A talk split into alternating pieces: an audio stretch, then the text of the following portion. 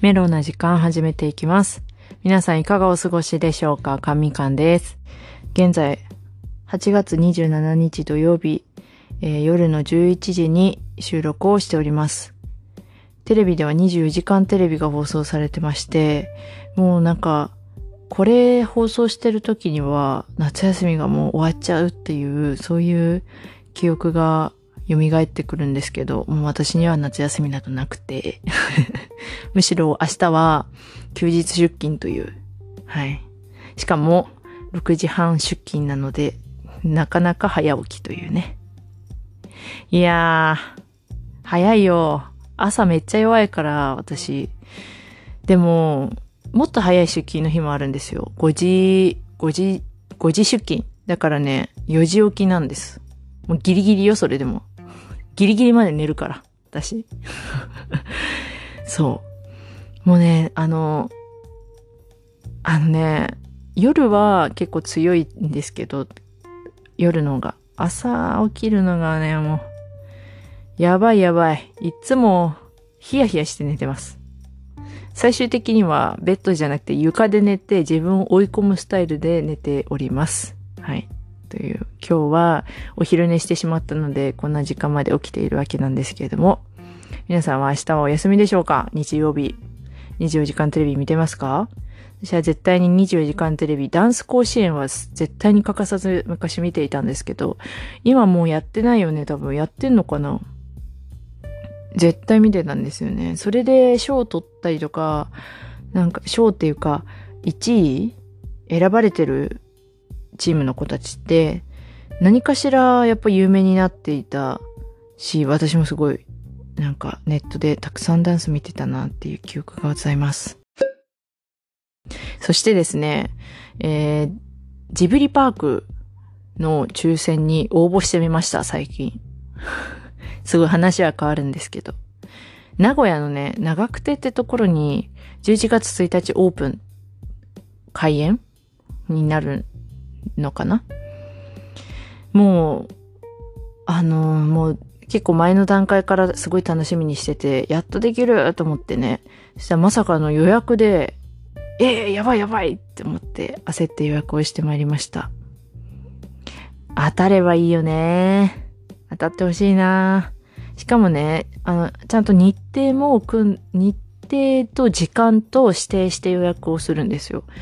で、場所もね、3箇所最初は見れる、見ることが、行くことができるんですけど、3箇所のうち、その場所を指定して、日にちと時間も指定してあの予約っていう形になるんで、私は多分一番人気の場所、何だったっけジブリの大倉庫っていうところの、ジブリの大倉庫ってエリアの、あれ大倉庫？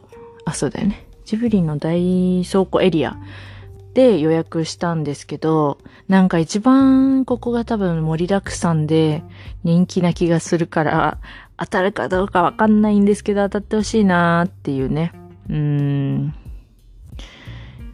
うん。なんかやっぱ楽しみないと頑張れないから、車で、あの、極力、車で人目が、人が多くないところを、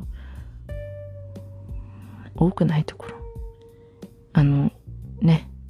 なんて言うんだろう。コロナのことを考えながら、極力車で行こうかなと思っているんですけど。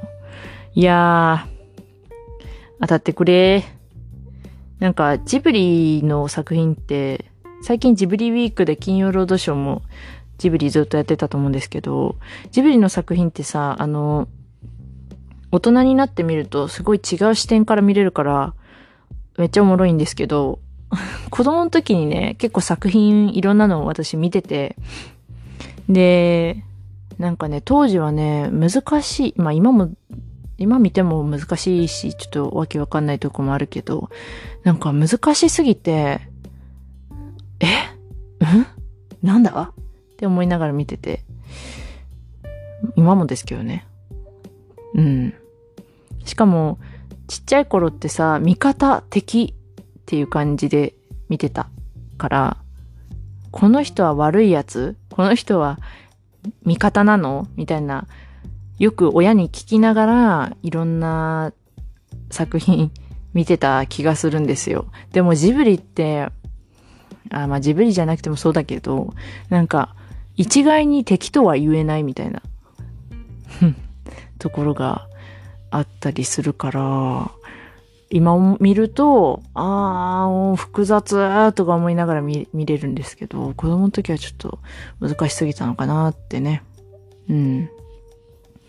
ただ、その、隣のトトロとかさ、あとは、あのー、今週の金曜ロードショーでやってた、えー、耳をすませばとかって、敵がいないんですよね。ザ敵みたいなのが。ラピュタとかって敵いるじゃん。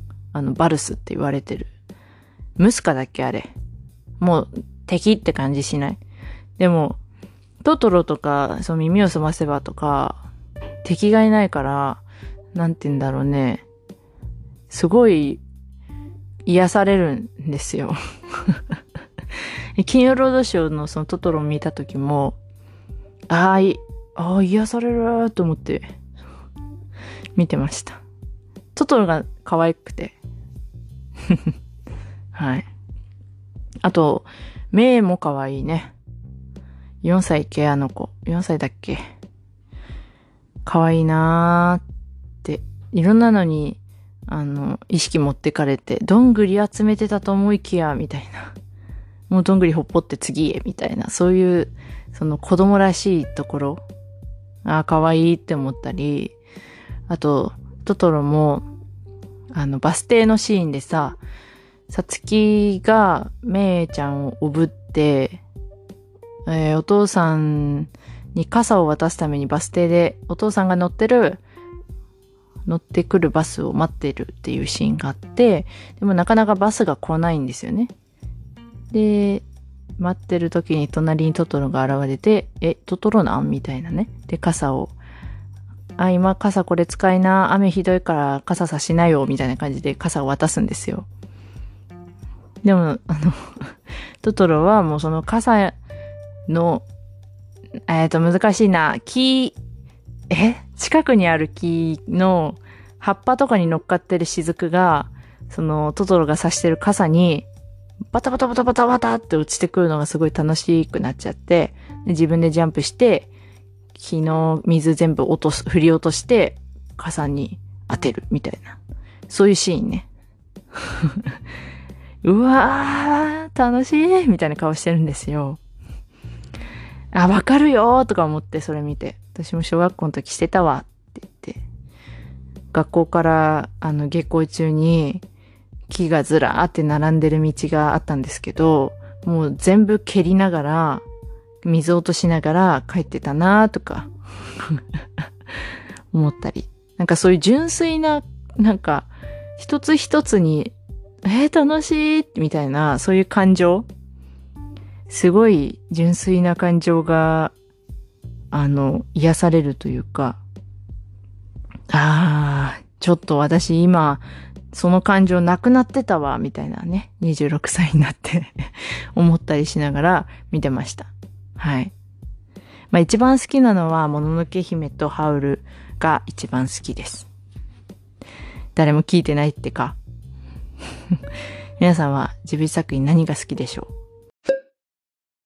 私アニメで結構伏線回収とかするのが好きなんですけど、ジブリもね、なんかね、うん、作品の中では謎が多すぎる作品とかあると思うんですよ。ハウルだって、なんで、こうなっちゃうの？え、え、なんでそうなる？みたいなシーンがたくさんあったりするし、なんか難しい心理描写とかあったりするじゃないですか。もののけ姫とかもそうだけど、ゲド戦記とか、もっとなんだろう。